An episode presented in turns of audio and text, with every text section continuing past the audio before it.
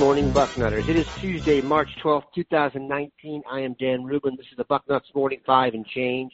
If it's Tuesday, it can mean only one thing. Dwayne Long is here. Dwayne, back-to-back days of sunshine in the Buckeye State. What do you make of it?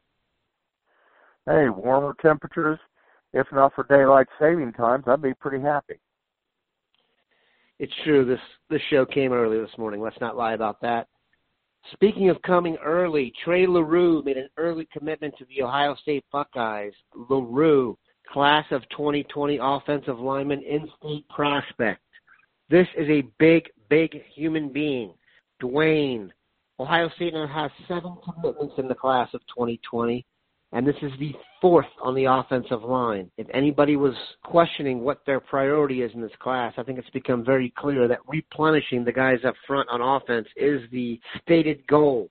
Now, people, unfortunately, your man Dwayne is an expert on offensive line and is not a huge fan of this commitment. Dwayne, your feelings on Trey Leroux? Well, you you pretty much wrapped it up there. I, I I'm just not uh, a big fan of this kid, especially when you look at what else we've got out there. Uh, if you look at his offer list, it's just uh, you know there's no Penn State, there's no Michigan, there's no Notre Dame, there's not even a Michigan State or Wisconsin. Uh, so other programs that we usually compete against for for football players is uh, just not impressed. So uh, I, I I wish we had waited. I mean, you you look at what we got out there with Reese Atteberry, who plays center, but he's going to kick out the tackle at the college level. He's he's got that kind of athleticism and feet. Uh, we got Corcoran, who we're still in it for him, who may be even a little bit better than Atteberry, even though I think Atteberry is very much underrated. Uh, we got Young down at Kentucky. Uh, there's just so many nice plays. Hatchett out at Washington, even though that's looking like a long shot now.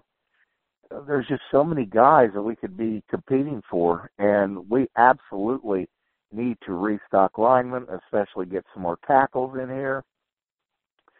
So, uh, yeah, I think the class, I'm not going to be surprised at all if it goes six deep.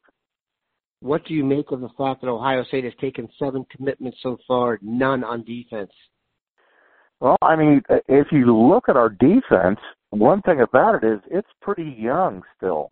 Last year, I absolutely believe that had something to do with uh, why we were uh, porous defenses.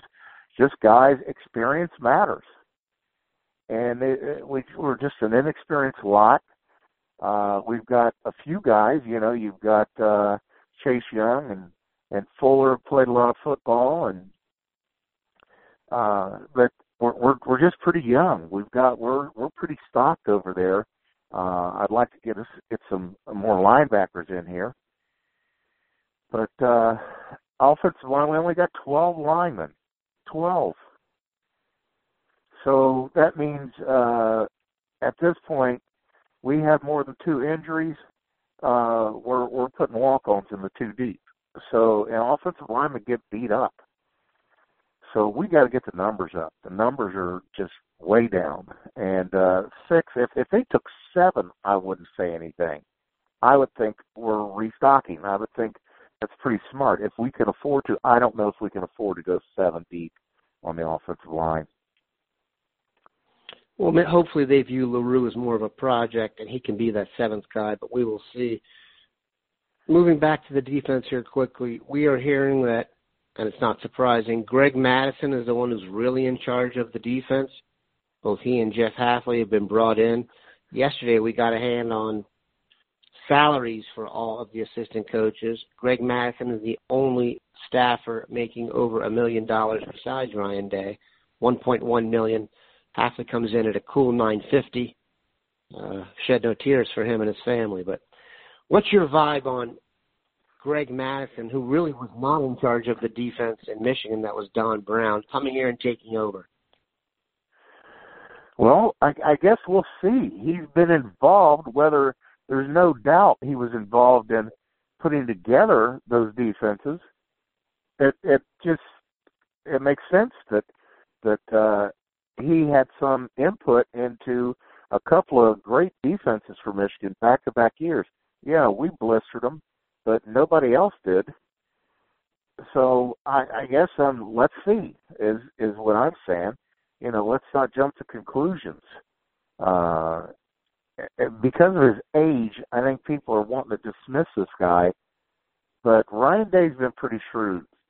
He's been pretty shrewd. So let's see what uh, let's see what the guy could do. I, I got a feeling it's going to be a good thing our understanding is Jeff Hafley, who some people thought would kind of be the mastermind behind the entire defense, has really spent much of his time with the secondary. Given his expertise, I'm not sure that's a bad thing. It's a place where Ohio State has a ton of talent and maybe didn't produce the way we wanted them to, even in the past year and a half or so. So perhaps what's the most interesting development, and I'm not sure how legitimate it is, but we'll let you weigh in on that, I think everybody assumes, and rightfully so, that Justin Fields will be the starting quarterback come the season opener. But Matthew Baldwin has been impressive so far. It is being touted as a competition. What do you think will happen? What do you make of the idea that they're selling it as a competition when we really didn't believe that was the case going in? Well, I still have that belief, Dan. I just don't understand how you get a guy like Justin Fields to come in to compete. I, I, it just makes sense that he would have gone somewhere where he knew he was going to be the starter. So that's my thinking on it. I just don't know. Uh, I would love for it to be that way. I'm a big fan of Matthew Baldwin, but uh, and, and let's keep in mind he has been in the program longer, so he's got a better grasp of the offense. He's actually uh, you know, taken some snaps and run the offense, something Justin Fields has not. So let's hope that, that there's going to be a competition. I just have a hard time believing that we got Justin Fields without telling him, yeah, you're, uh, uh, well, here's actually what I think that he's been told, you're coming in as a starter. It's up to you to hold on to the job. It's a good thing that Baldwin has made it this competitive. I was suspect of that.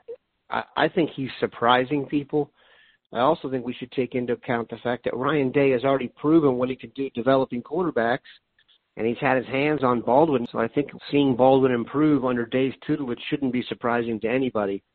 Uh, the more good quarterbacks you can have in the system, the better.